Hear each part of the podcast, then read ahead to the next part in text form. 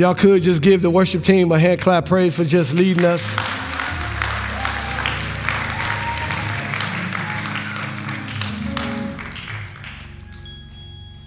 It says this in Revelation chapter 5, verses 1. As we continue on with John receiving his vision, he says this He said, Then I saw in the right hand of the one seated on the throne a scroll with writing on both sides sealed with seven seals. Pause.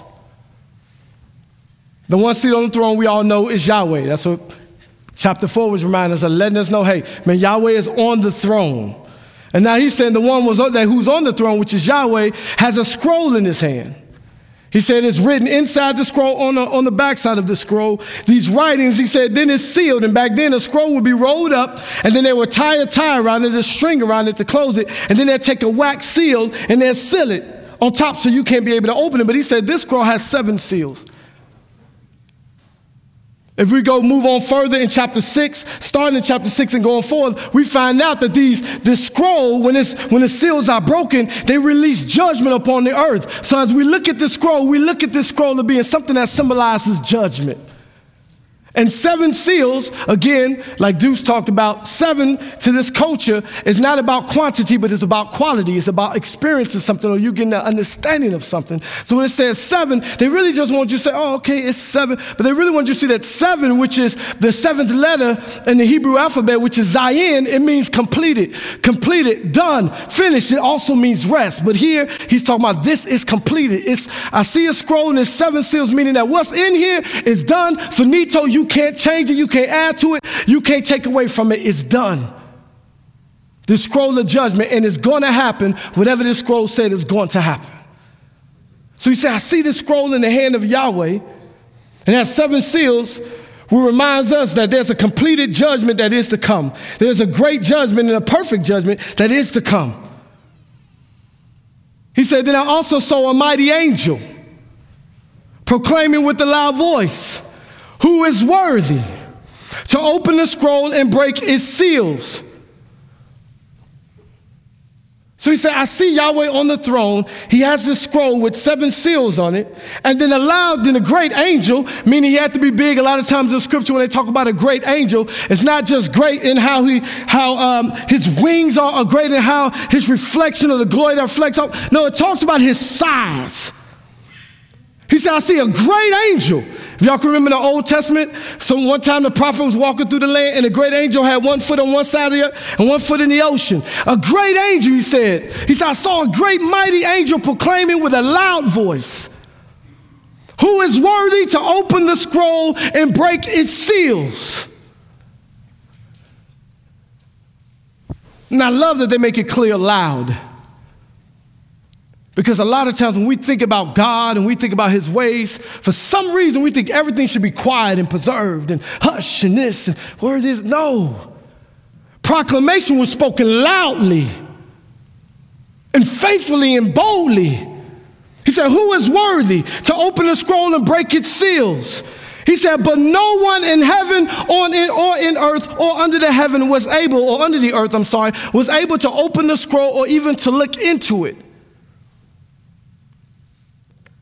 So everybody in heaven, elders there, cherubim, seraphim's there, angels there, John is there. And they're sitting there, Yahweh is there on the throne, and Yahweh has this scroll. And then the great angels say, Who is worthy to open the scroll that's in the hands of Yahweh?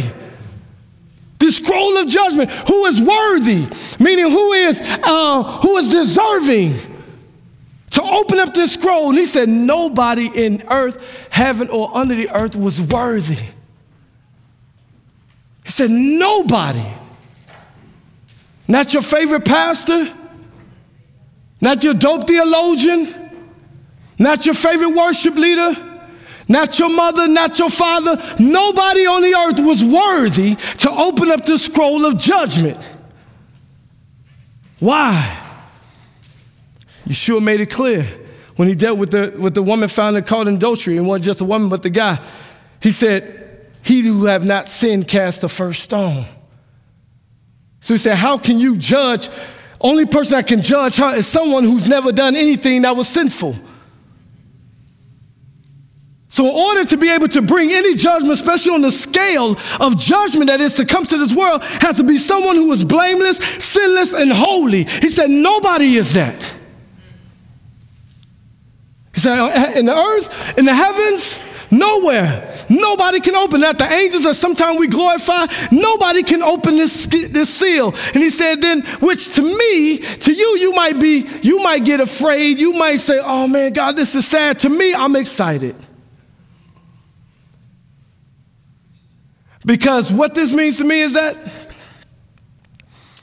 if nobody is worthy, none of God's creation but who we're about to talk about, Jesus Christ, is worthy, then that means my expectation, what I expect of myself, is not what I think it is, that I can find the rest in it. That when I think that I have to do something to obtain something from God, because some reason I think I'm worthy enough to do the right thing on the right day, to go to heaven or spend forever with God. This reminds me that I'm not. So I'm like, whoo, praise God, because I'll never meet it. So there's a rest in there if you pay attention to it. There's a rest to know that no man, no mortal, none of us is able to do what God desires for us to do because of our sin nature. So that's bring rest to let us know then who can do it because I ain't got to do it. It's like when the garbage used to get filled up, and my daddy said, Take out the garbage. And I used to hesitate in the room and let somebody else grab the bag because I knew it was heavy. Then they grab it, and I come out later, like, Oh, okay, cool. I ain't got to, you already got it. I ain't got to do it. Praise God. And I go back to my room. We can approach this and say, okay, so I don't have to be worthy enough to, to, to, to, to be exalted on this level, to, to, to, to judge all of creation. I don't have to be worthy enough to redeem it. I don't have to fit this certain expectation. I can rest in the fact that somebody else has to do it. There's a rest in this. He said, nobody is worthy.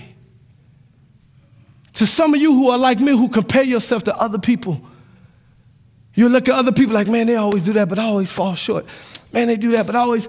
To you who are always comparing yourself to other believers, the one you're comparing to is just, is just as unworthy as you are. There's nobody on this earth other than Jesus who walked the earth and left and will come back who's worthy, who's perfect, who's beautiful that we can look at and compare to. That brings a rest. Because that means then, praise God, this is not my duty or my job. He said, nobody. He said, no one was worthy to open the seals. And then it says this, then John, John the Revelator wept and he wept. They said he wept and wept.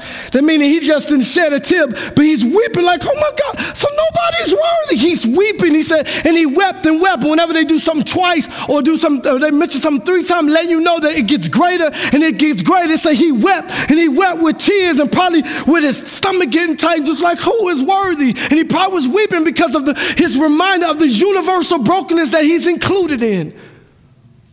None of us is worthy. I'm not worthy, they're not worthy. You tell me these angels, some of us worship, aren't worthy, then who is worthy? He began to weep. Probably even weep with shame. I know how, I know I'm not worthy. Oh my God. Like nobody's worthy. He said, but then one of the elders, one of the 24 elders, told him, he said, wait. He said, wait. He said, Do not weep. He said, Look, the lion of the tribe of Judah, the root of David, has conquered so that he is able, so that he is able, so that he is able to open the scroll and its seven seals. So the angel says, Nobody worthy. John weeps. He mourns. He laments. How much do we lament of our brokenness? How much do we wake up and we see our brokenness and we lament and we cry and we mourn about the brokenness of the world? Not just when, when our, our relatives are, are dying with a disease, not just when, when our relatives are going through a hard time or when we're going through a hard time. How much do we just weep over the brokenness of the earth that just dishonors God, period? John is weeping. His posture is that of, of humility and mourning and grief and lament because he said, I see the universal brokenness of us all. And none of us is worthy. But then the elder steps in and says, Don't weep no more. Wipe your eyes. He said, Behold, look. Take your eyes off of you. Look at him. Look. Behold, there's a lion of the tribe of Judah. He's the root of David. And he has conquered so that he can open the seal another place of rest, another reason to worship. He said, He, the lion, and we already know, already know who he's talking about. He said, He, the lion of the tribe of Judah. And the lion was a symbol, was Judah's, was, was their Judah's symbol on their flag was a lion. And even if you go back to the times of when Jacob was blessing Judah, when he was blessing Judah, when Jacob was in his last days, he was dying in Africa. He was dying in, jo- in, in Goshen in Africa, and he had all his family around, all his sons around, Levi, all his brothers. He told Judah, he said, Judah, you're gonna, he said, Judah, you're a lion's club, cub right now. You're a, you're a baby lion right now. He said, when you, and I'm paraphrasing, he said, but when you raise up, who's gonna be able to stand against you? And then right here, we're not talking about a cub, we're talking about a full grown lion of the tribe of Judah, who's the root of David. He's the very foundation of the, of the Davidic uh, uh, kingly uh, lineage. Not only is a, he the foundation of it, but he is the very thing that maintains it. For all the other kings before David and after David have passed away, but he is the only king that when he takes the throne, he don't ever have to leave it. He said, You are the root of David. He said, That's the root of David. That's the lion of the tribe of Judah. He has conquered. Hallelujah. He was not conquered, but he has conquered so that he can come and take this scroll and break the seals and look into it. Rest. Worthy is the Lamb Worthy is the lion? Yes. Deserving is the lion? Yes. Because he is the only one who's worthy and deserving enough for God to hand to him this great task and position, position of judgment. And right here we see Christ being exalted. Because at first, remember, they had their eyes in chapter 4 on Yahweh. They were worshiping Yahweh. They fell down. They was worshiping Yahweh. But then now we're going to see that shift from them worshiping Yahweh to worshiping the lion and the lamb. He has conquered. How did he conquer? What did he conquer? He conquered sin. He conquered death. He conquered evilness, he conquered darkness. He conquered anything that was going to keep you away from Yahweh. Again, Yahweh preserves the people who are preserving worship for him who is the deserving one. He conquered. He conquered through a, living a sinless life. He conquered through enduring the cross. He conquered through rising from the grave. He conquered. He overcame it all. He took the power of, of the keys of, uh, out, of, out of Satan's hand, he took the power out of Satan's hand, and he resurrected. And now we've seen him being exalted in the throne room of God. He's a conquering lion. But most importantly, it's not just about him being a lion, it's about him being a sinless conquering lion. Because you can only conquer it if you're sinless. What need to be conquered can be conquered by man. That's why we're not worthy. I couldn't do it. You couldn't do it. It takes somebody who is sinless and blameless to do it. He was a sinless conquering lion. But not only that, he said he's the root of David. Not only was he the root of David, But he was also the king above all kings and the Lord above all lords. But this what gets me. The angel said, Behold the Lamb. Behold the lion. But then John says, I see a lamb. He said, Behold the lion. Again, Revelation is about symbols, about numbers, about experiences. It's about symbols, numbers, and experiences for us to understand and relate. So you're seeing them describe the duality of Jesus. He's a conquering lion who's fierce, who's the beast of all beasts. You stand in a room with a lion. And I'm not talking about the Idris Elba movie. I'm talking about when you actually stand in the midst of a lion.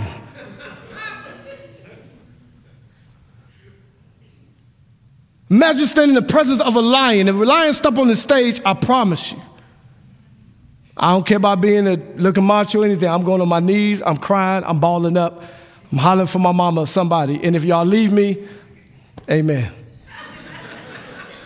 but the presence of a lion, a lion doesn't have to say much, he just shows up. And people tremble. You ever been to the zoo and he just walked past the, the window at you?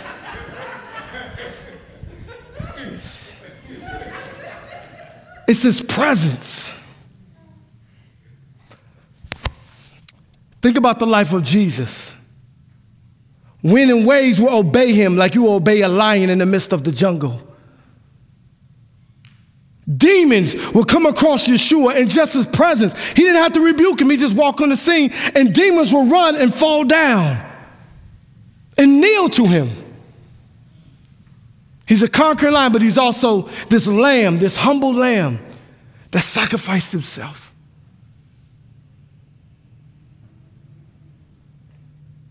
Think about a lamb. A lamb is very fragile. It just follows whatever. It just very fragile, very humble. You'll probably protect the lamb if you see him. He said, I see a lamb, though. I see, I see a lamb. He's, he looks humble. And he said he has scars as if he's been slain. He said, I see him, but I see scars as if he's been slain. There's marks on him. This is, this is, this is a great picture of Jesus Christ and what he went through for our sins. But not only that was so beautiful, he wasn't a lamb laying down. He said, I saw the lamb standing. Standing in victory. Yes, he looked slain, but he wasn't slain.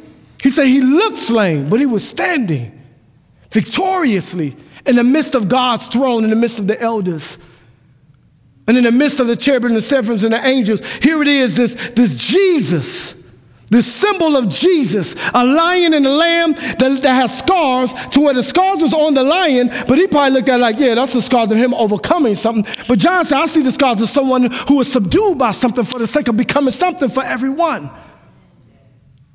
He said, I see a lamb. Said, a lamb, and he's, yes, he looks as if he was slain.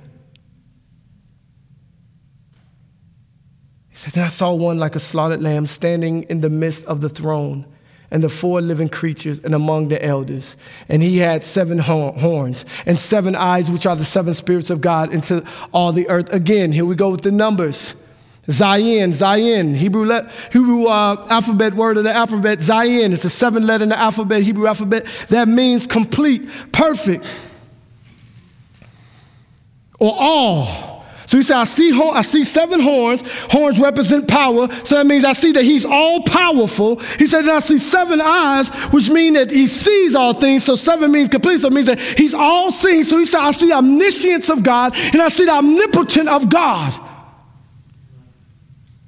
He's all knowing, he's all powerful. He said, which are the seven spirits of God? Again, he's not talking about seven different spirits, though there are two different interpretations of it. Some think it points to the seven manifold uh, ministry of the Holy Spirit that's mentioned in Isaiah chapter 11 the spirit of wisdom, knowledge, fear of the Lord, etc., etc. And then others that believe not is just saying that, man, the spirit is perfect in all of his ways, that is all seeing, is all knowing, it is everything, it is perfect. And the spirit went out into the world. which Jesus sent out to us. So he said, This is what I see this lamb. I see seven horns. He's, he's all, see this lamb, and he's, he's, he looked like he's slain, but he, he looks all powerful, though. And he looks all, he's all knowing. And I know that he is, man, he's the spirit that dwells in him is, is perfect. It's a perfect, powerful spirit. He said, He went and he took the scroll out of the right hand of the one seated on the throne. Again, you're seeing the introduction, the induction of Jesus Christ becoming judge. He took it out of his right hand. Right hand almost always was used when it was talking about when someone was passing something on to someone or blessing someone. That's why we shake with the right hand. Fellas, we know we hate it when the guy try to do left. We're like, nah, player, give me that right. I don't care if it's broken, I'm just gonna hold it. But it's something about the right hand. The right hand is a sign of honor. It's a sign of, it's a sign of honor. It's a sign of, of passing out. So he said he took it out of the right hand, meaning there is a shift. Yahweh has been the one on the throne as judge all this time with Israel and his people, and then now he gives it over to Jesus Christ. We see the shifting of kingship. Yahweh was the king on the throne. Now he gives it over to his son Yeshua to be king of all kings. He said he took it out of his hand. He said, when he took the scroll, the four living creatures and the 24 elders fell down before the Lamb. Each one had a harp and a golden bowls, and golden bowls filled with incense, which are the prayers of the saints. Our God is worthy. Our Lord is deserving. Why? Not just because he's a conquering lion, not just because he's the root of David, not just because he's a blameless lamb standing in victory, but he is a righteous judge. And if you have been mourning, like I've been mourning every day of my life since I've been a believer, saying, God, come, because I'm tired of dealing with what's in my body and outside of me, and I'm tired of seeing what's taking place with people and, and communities in this world. If you've been lamenting like me and you've been seeing all the mass shootings and all the all the, the, the, the hurt and pain and, and, and murder and everything happening in the world, that you keep saying, Come quickly, Lord, when you're gonna judge to know that my king step up to be the judge of all, I find rest again. Because I know they're not going to get, I know it's not going to get past him. I know justice is going to be served at some point in time. Yeshua is worthy because he's the righteous judge. He has power over the Satan who keeps talking to me and telling me I'm not worthy to follow Jesus. Think about it, Romans 8. If you're a follower of Jesus Christ and you're a believer of Jesus Christ, you are a son of God and you are a brother to Jesus Christ. So if Jesus Christ is the judge and somebody takes you into the courtroom, the accuser takes you to the courtroom of your judge, and I don't know how many y'all been to court. I've been to court quite a few times, not just for bad, like tickets, whatever, lapsing of insurance, you know, and some wild stuff I did too as well. When you got a lawyer, you got a good lawyer because the lawyer knows the judge. He be like, I know the judge, we go play golf. Lucius, you okay? I say, Am I okay or am I going to jail tomorrow? He said, No, I play golf with the judge, you're okay. Praise God. So I'm sitting there like, We good. Because my prosecutor knows the judge. So no matter what they try to bring against me, my prosecutor got a certain favor with the judge. So the judge gonna be like, Are you sure he okay? He ain't really that dude? He be like, Nah, he ain't really that dude. He's made a mistake, but cool. Think about Romans 8, where it says, Who can bring a charge against God elect? When the very one you're bringing it to is the very one who died for them. So if this judge, who is our judge, who is our Savior, who is our Lord, who is our King, is in this courtroom called the throne room, and he's getting inducted as judge, then we can rest because though we may fall short, though you might say something tomorrow that your wife don't like, maybe you, eh, even if you say something tomorrow that your husband like, or you may cuss or wild out or, or do something unloving. If you repent, you know that the judge, though the accuser may go to the, to the judge and say, Look at him or her, look at him, look at her, they don't love you, look how they follow. The judge will say, Who is your king? will say, They okay. I died for that.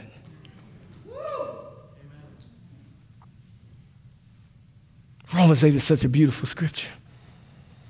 He's worthy because he's our judge. He's worthy because he's all powerful. Nobody could stop him. He's worthy because he's all knowing. He knows everything, he knows every issue you're going through. You're not alone, he knows it. He became like you, so he knows the wrestle you deal with in the flesh. Not only that, he has a perfect Holy Spirit that rests and, dwells with him, that now dwells in us, the perfect Holy Spirit. But he's also worthy because he is the good news. Jesus Christ is the gospel. The gospel is about the good news of Jesus Christ. It says this in verse 7. He went and took the scroll out of the right hand of the one seated on the throne, Yahweh. And when he took the scroll, the four living creatures and the 24 elders fell down before the Lamb in worship. Each one had a harp for worship. We use guitars. Thank you, uh, Wes. Amen. They had a harp. And golden bowls filled with incense, which are the prayers of the saints. Pause. Some of y'all sitting right now and say, Man, I've been praying for something and I don't feel like God been hearing me. Do God really hears my prayers? I mean, I pray all the time. I even fasted. I really, really, I don't feel like God hears my prayers. But here it says in the throne, the 24 elders had a harp, and they all had bowls, and the bowls were the prayer of the saints in the presence of God. So it's, a, again, another time to worship and be at a place of rest because we know that, okay, it wasn't because you didn't hear me, it was because you just didn't feel it was good for me. Worthy is the Lamb that He does, that in the presence of God's throne, because of Him, our prayers get answered, our prayers are met, are brought to the throne of God. So be encouraged. It's not because you didn't pray right. It wasn't because you did something sinful why you didn't get it. Sometimes it's just because it's just he just it wasn't for you to have it. It wasn't in his plans. But we see here that our prayers are in the throne of God. He said, which are the prayers of the saints. If you're a believer, he hears your prayers. A lot of us are here because people before us prayed for us. No matter how tough or hard or what you did or how little or small, like somebody prayed for you and God heard it. And here in the throne room, he said, it's the, it's the harps for worship. And he said, man, they have bowls filled with incense. And then they go into this is why he's the good news, which are the prayers of the saints. And they sang a new song You are worthy to take the scroll, or you are deserving so the four living creatures and the 24 elders fell down before the Lamb.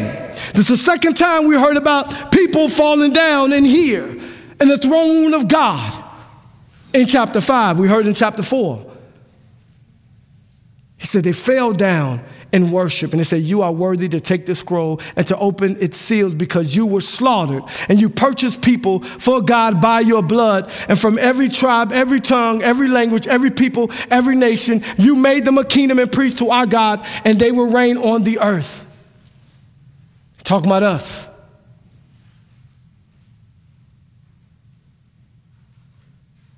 He said, You are worthy, you're deserving of my worship, you deserving of me to be in awe of you because you were slaughtered. And by your blood, you ransomed, you brought back, you redeemed a people for God. And these people, you made your kingdom and your priest. Those people are us. That's why he said the kingdom is here and it's coming near.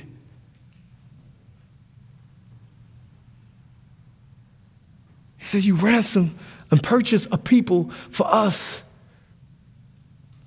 Ephesians 1, chapter 7 says, In him we have redemption through his blood and forgiveness of our trespasses according to the riches of his grace that he richly poured out on us with all wisdom and understanding. He said, In him we have redemption in Jesus. Ephesians 2 said, So then remember that at one time you were Gentiles in the flesh, called uncircumcision by those called the circumcision, which is done in the flesh by human hands. He said, At that time you were without Christ, excluded from the citizenship of Israel, and foreigners to the covenants of promise, without hope and without God in the world. But now in Christ Jesus, who were far away, have now been brought near by the blood of Christ. He said, You were far away, He has brought you, brought you near by the blood of Jesus. He said, For he is our peace, who made both groups one and, and tore down the dividing wall of hostility, talking about between Jew and Gentile. And in this, in his flesh, he made of no effect the law consisting of commands and expressing regulations. Here you go. He did this so that he might reconcile both to God in one body through the cross by which he put the hostility to death. He came to proclaim the good news of peace to you who was far away, peace to those who were near. He's worthy because he is the good news. He was slaughtered and his blood ransomed you, bought you back from the hands of the enemy. He redeemed you. And if you're not a believer, you are not redeemed. He did the act, but you have to access it by your faith and repentance. But he said, He has redeemed us by his blood. This frees us of trying to frees us up from trying to apprehend something that we already have apprehended through Jesus Christ. Which is redemption. And what's sad about it, I feel like we look at redemption and we look at these things like, I've heard it before. I've heard it before. What's new? I'll be redeemed. What's new? Yeah, I know I've been reconciled. What's new? That's enough. Not only that, He made you a kingdom. We are a kingdom. We are priests. People who go before God on behalf of people and go to people on behalf of God. He's saying we will reign on the earth and the completion and consumption of everything. We will reign on the earth. Right now, you're looking at the enemy, you're looking at the world, you're like, they're running everything. We're losing. But he say, no, no, no. You will reign on the earth with Jesus. you will reign. Just give it time because he's a conquering lion. He had to redeem us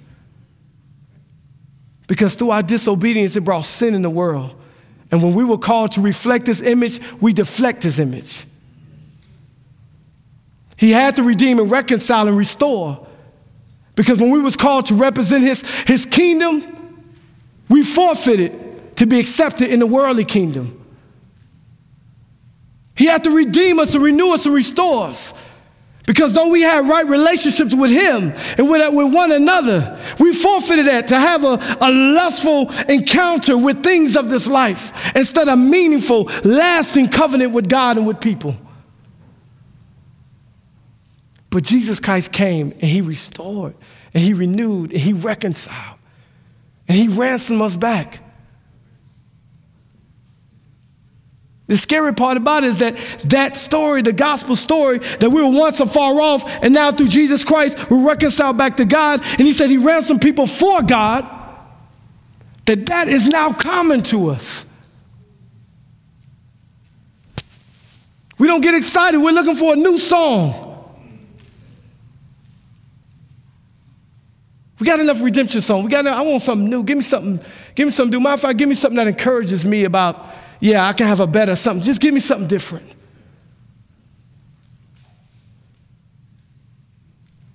When here, Jesus Christ restored and renewed and reconciled and redeemed everything back to himself. And last but not least, he is worthy to be worshiped. He's He's worthy to be worshiped. He said, Then I looked. He said, You made them to be a kingdom and priest to our God, and they will reign on the earth. He said, Then I looked and heard the voice of many angels around the throne, and also of the living creatures and of the elders. Their number was countless, thousands. Some would say myriads as myriads, meaning 10,000 or 10,000. We're just really saying that, man, these angels was innumerable. He said, all these innumerable angels, it was just so many of them, thousands on top of thousands, said, with a loud voice, Worthy is the Lamb who was slaughtered to receive power, riches, and wisdom, and strength, and honor, and glory, and blessing.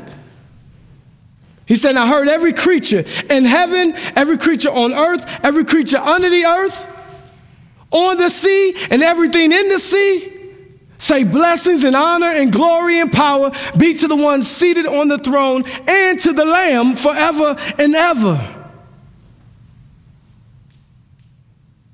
This worship, God has preserved for Himself.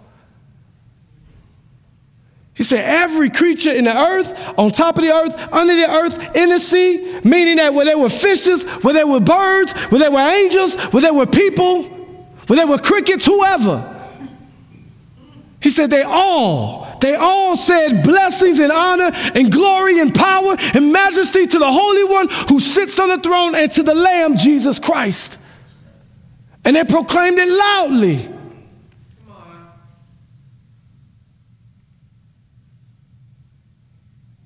And we approach it silently. Are you preserving the worship for God?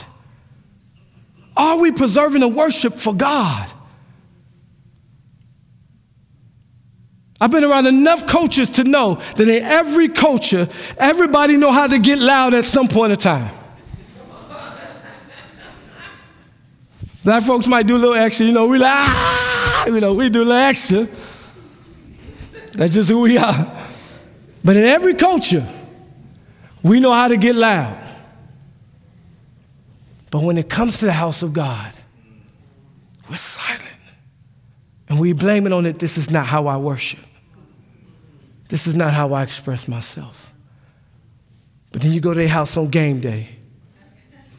Go, Brent! Come on, man! I got so many, so many. Uh, I won't say encouragements, but um, from last week, there's like, there's like people don't know what to do when you hit that stage. Last week, I started hitting on the stage. There's like, man, some people got scared, and I was like, I got scared too. I didn't expect to do that. Amen. But I'll be honest, it was something as I would listen to God's word and being reminded of the same thing we hear all the time redemption, reconciliation, His holiness. My God is worthy. Something popped in me. I didn't know what to do with my hands. Something popped. I'm like, I ain't see none of y'all. It was like I see Him and He's holy. And your word, somebody got to know who you are. But it don't look too different when I see in scripture. David danced out his clothes. I didn't do that, amen.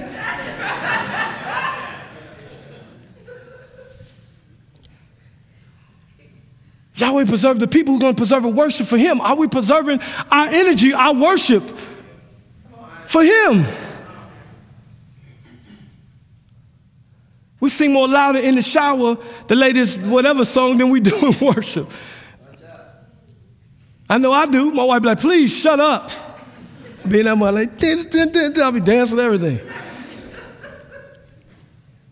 But you're preserving it for something. Are you preserving your worship for Him?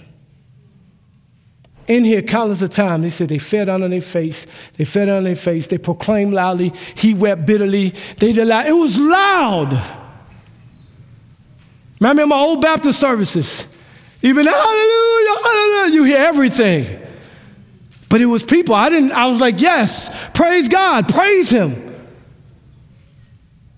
What culture have we created where we're so silent and everybody in the Bible is not? Who are we watching? Are we really being altered by gospel and how they do it? Or CCM or how they worship? Like, who's influencing us? Because when I look in here, people fell on their face. The legion demons, when they saw Jesus, the word proskuneo, which is for worship, was a word that comes up when they said the legion saw him from a distance and they ran up and they fell. The man that had a legion in him worshiped God on his face. The woman who reminds me so much of Terah, the woman with the, with the alabaster box, because Terah's servitude. So she was just, she was on her, they talking to him, she just putting oil on his feet. She wiping his feet with this. She's pretty much kissing his feet. Worship. Throughout scripture, everybody encountered God. Uzziah, man, Isaiah said, I saw in the day of the death of King Uzziah, he saw, I saw, the, saw Yahweh high and lifted up. I saw his holiness, and I said, Woe is me, I'm a man with unclean lips. Moses, he come out of a burning bush. He saw the burning bush. Yahweh speaks to him and say he was afraid, so he hid. The Israelites was at the Mount Sinai and they heard the rumbling and thunder and they saw the smoke. They said, heck no, we ain't going up there. We stand right here. You can go. Everybody that encountered the real mighty God didn't stand in front of them. But they bowed, proskuneo, in worship. And then here they said at the end, every single body, every elder, every angel, every seraphim, every cherubim, every creature, everything, any, all of creation will bow down and worship Jesus the Christ. Because they had a worship preserved for him specifically. I used to sing R&B. There's a voice I sing with R&B, and there's a voice I lead worship with. You can ask my wife. Totally, she's like, sometimes I like that, the R&B voice. So praise God, it's just for you, baby. You know. She's like, see now, I can't, I can't sing the R&B voice for Jesus now, baby. You can't. I got something reserved for him. but do we have a worship just preserved for him who is worthy? Yahweh preserve you to preserve a worship for him, for he is the deserving one. Is he deserving? He has to do another thing to excite you about him?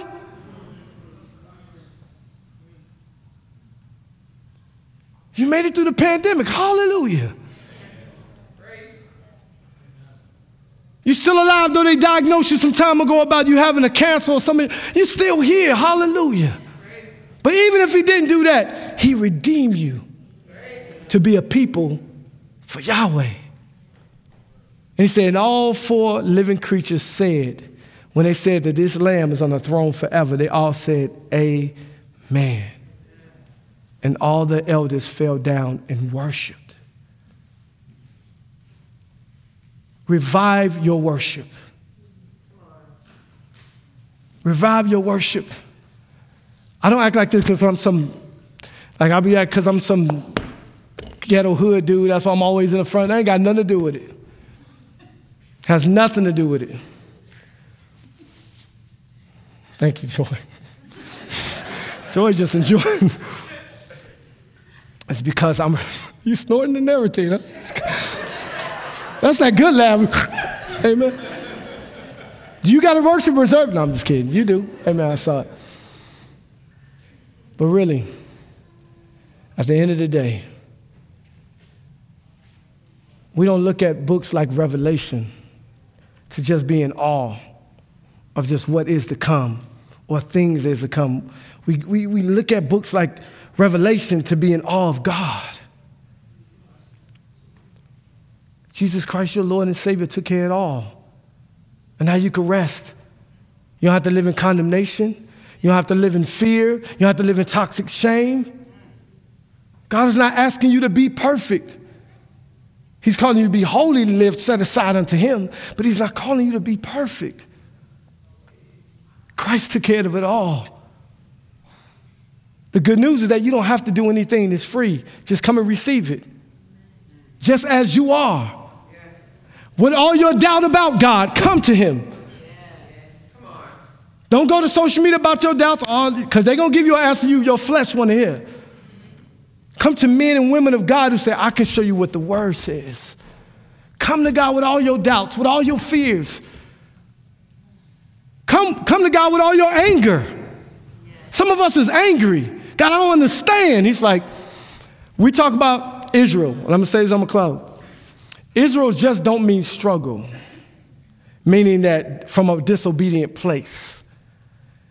It means from a place of that in a relationship with God, He's the type of God that allows you to struggle or to talk or to dialogue or to struggle with the things of life with Him. It's more of showing your experience with God that He's a Father. Look at the Israelites. They would say this, like, oh, and they would just dialogue. It don't mean just disobedience. It means that, man, God allows us to have a place where we can struggle with Him. God, I don't understand why you took my grandma. I love this so much. God, I don't understand why you took my mother. I love this. God, I don't understand why you left me alone. I don't understand. He said, just keep talking. God, I'm not feeling you right now. That's okay. That's why I, I redeemed because I want us to have this dialogue. Jesus died for that. That's why He's worthy. Because everything you have is because of Him. Everything. Your children, everything. Yahweh preserve the people who preserve a worship for Him who is the deserving one. And then you go to Revelations 20, 21. John said, after all the judgments, after him doing, bringing all the judgment on the land, on the earth, on the kings, on everybody, he said, after it was all said and done, I saw a new heaven.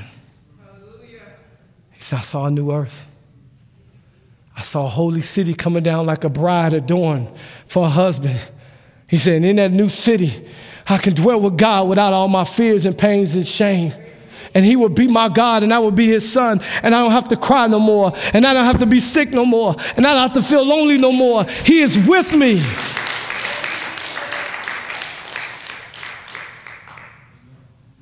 This hope we have, I pray it brings you a rest to worship freely. Because if there wasn't no judge, if Jesus Christ, the righteous one, wasn't, isn't a judge, then everything that you hate, everything that wants to rip you apart, will not be defeated. And the justice you've been crying out for will not happen. We praise Yeshua the judge because he's worthy. Reserve your worship for him. And if every time you come in Sunday, or in the service and you feel like you have no reason to clap or to say hallelujah or to even stretch your hands because you'll do it if the police officer ran on you if you can't stretch your hands. Amen. We would. That's what, that's what i'm saying. We do it. Then you should ask yourself where's my reserve of preserved worship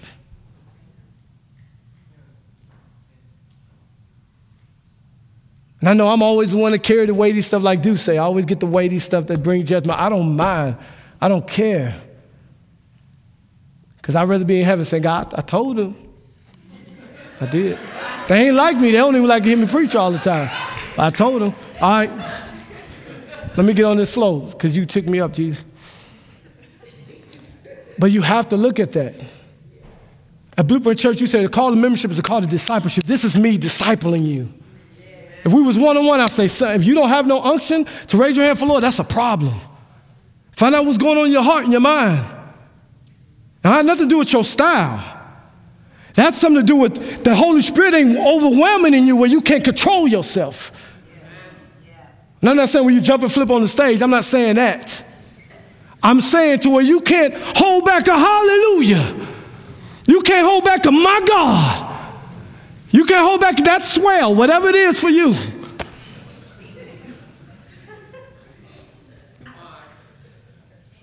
He did say every tribe, every tongue, so swell isn't there. but think, I mean, if I die today, I want to make sure that I told people the truth. That if you don't have a reserved worship, there's a problem with your heart posture. If everybody moves like that off of seeing God and you don't, That don't mean because you're different. I mean, you're just not, there's a heart issue going on with you. And the enemy is binding you. And there's a warfare taking place in your life, and you think you're okay. The enemy wants to steal your worship. He's been trying to do it since day one. He put that man and that girl in your life to lead you away from God. I think I could save them. No, you can't. The enemy don't want you to have worship for him. You come up, Evan. I need you to come up, please. So as we prepare to sing this last song, I'm not trying to hope, I'm not trying to bully you to worship God.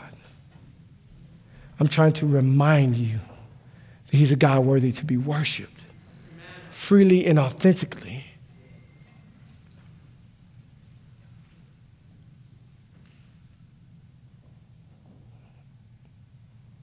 Okay.